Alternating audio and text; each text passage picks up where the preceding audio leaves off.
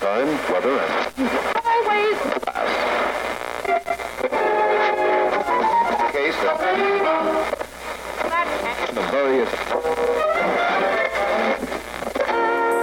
Добрый день, вы слушаете радио «Алмазный край», у микрофона Григорий Евтодий. В эфире еженедельная рубрика «Книга недели» с Тамарой Бессмертной. Тамара, приветствую вас. Здравствуйте. Сегодня мы будем говорить о некой необычной художественной книге, и автор достаточно популярен сегодня.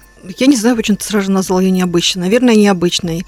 Лена Элтанг «Побег куманники». Книга написана в жанре детектива, но, видимо, вот жанр как раз взят не столько из-за самой интриги, сколько как возможность открыть лучшим образом э, характеры книжных героев.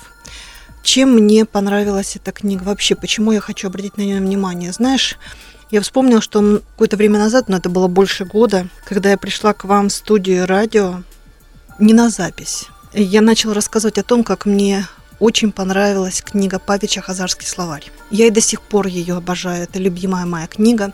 Вот я рассказала настолько настолько воодушевленно вам всем, что ты тогда сказал, э, что, Тамара Константиновна, вы умеете так э, продавать книги, именно продавать, что их хочется прочесть, не деньги за них брать. И, собственно говоря, с этого и началось, э, и начался наш проект на радио «Книга недели», после чего я вышла и начала рассказывать о тех книгах, которые я люблю, о тех книгах, которые я читала. И вот эта книга Лены Элтонг «Побег Куманики», она мне напомнила тот самый хазарский словарь Павича.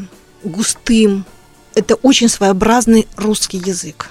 Богатый, цветастый, тягучий, как мед, в который окунаешься и потом уже не можешь из него просто так вынырнуть, выйти. Он имеет свой вкус, цвет, запах. У нее фантастически получаются описательные моменты.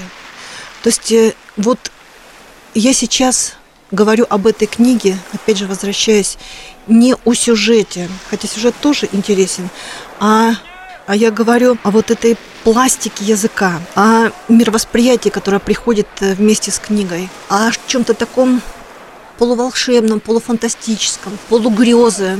Это не фантастика. И Сюжет, э, во-первых, это происходит все на Мальте. Я не была на Мальте, я была в Португалии, и все равно там всюду присутствуют э, знаки Мальтийского ордена. И много солнца, много моря. Наверное, книга все же летняя. И атмосфера счастья, радости, какого-то праздника пребывания на воздухе и простоты отношения к жизни. Та, наверное, которая приходит чаще всего именно в отпускное время. Вот герой, он сам русский, но волей судьбы он оказывается на Мальте. Вообще вся книга – это его дневник. Причем написан дневник вот именно в том стиле, в котором мы сегодня уже привыкли и с удовольствием читаем своих любимых авторов, например, на Фейсбуке. Какие-то обрывки фраз, какой-то поток, причем он такой цветастый, яркий, приятный, душистый. И он вместе, этот, вот весь этот поток, он рождает атмосферу, он рождает вкус, он рождает желание дальше в нем оставаться. И главный герой пишет этот дневник свой, он пишет его, выставляя его там в сеть. И э, когда книга заканчивается, Лена э, дает интернет-адрес, ресурс э, тот, где находится этот дневник.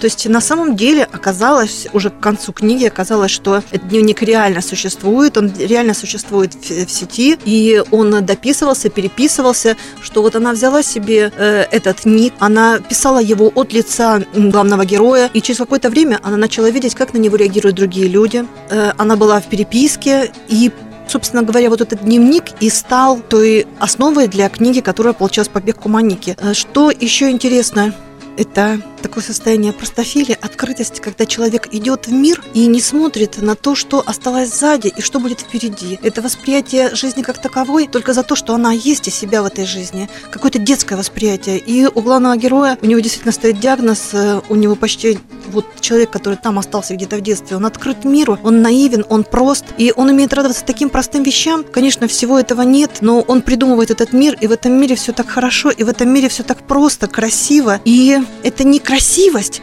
а это именно умение его заметить солнце, как оно пробивается лучами через штору. Есть исчербленная чашки и понимать, что это чашка богатства, когда в нее можно что-то, когда ее можно чем-то заполнить. И вообще все в жизни богатство, что нам помогает.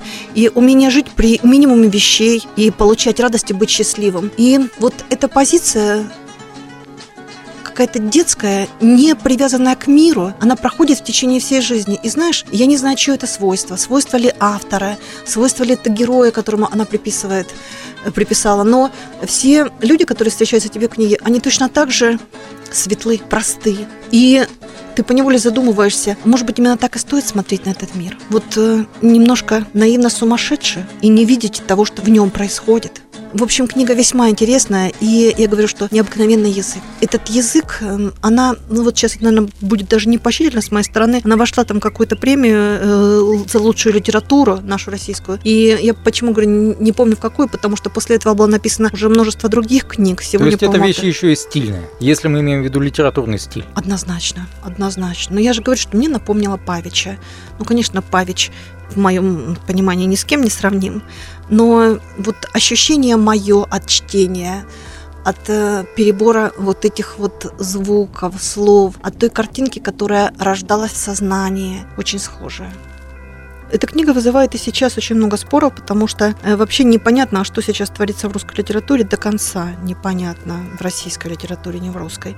Потому что у нас э, есть явные перегибы. Если выходят какие-то книги, то они вот такие, знаешь, ну прям вот псевдорусские отсахи. Там Григорий вышел возле плетня, увидел Глашку, которая стояла, и ее коса золотилась на солнце. Он ущипнул Глашку за крутое бедро, Глашка взвизнула и побежала там по целине пахать поле, да? Вот э, просто у нас э, авторы почему-то позволяют себе, им очень хочется войти, наверное, в историю, вот какие-то стили с очень большими перепадами от минус бесконечности до, до, до плюс бесконечности. Вот если русское, то вот такое русское в каком-нибудь, ну, совершенно стиле, который сегодня не встречается в жизни. Или, например, мы наоборот пишем про братков, которые останавливают машину и расстреливают всех. Вот книг такой направленности, как у Лены Элтанг, э, очень мало или даже нет.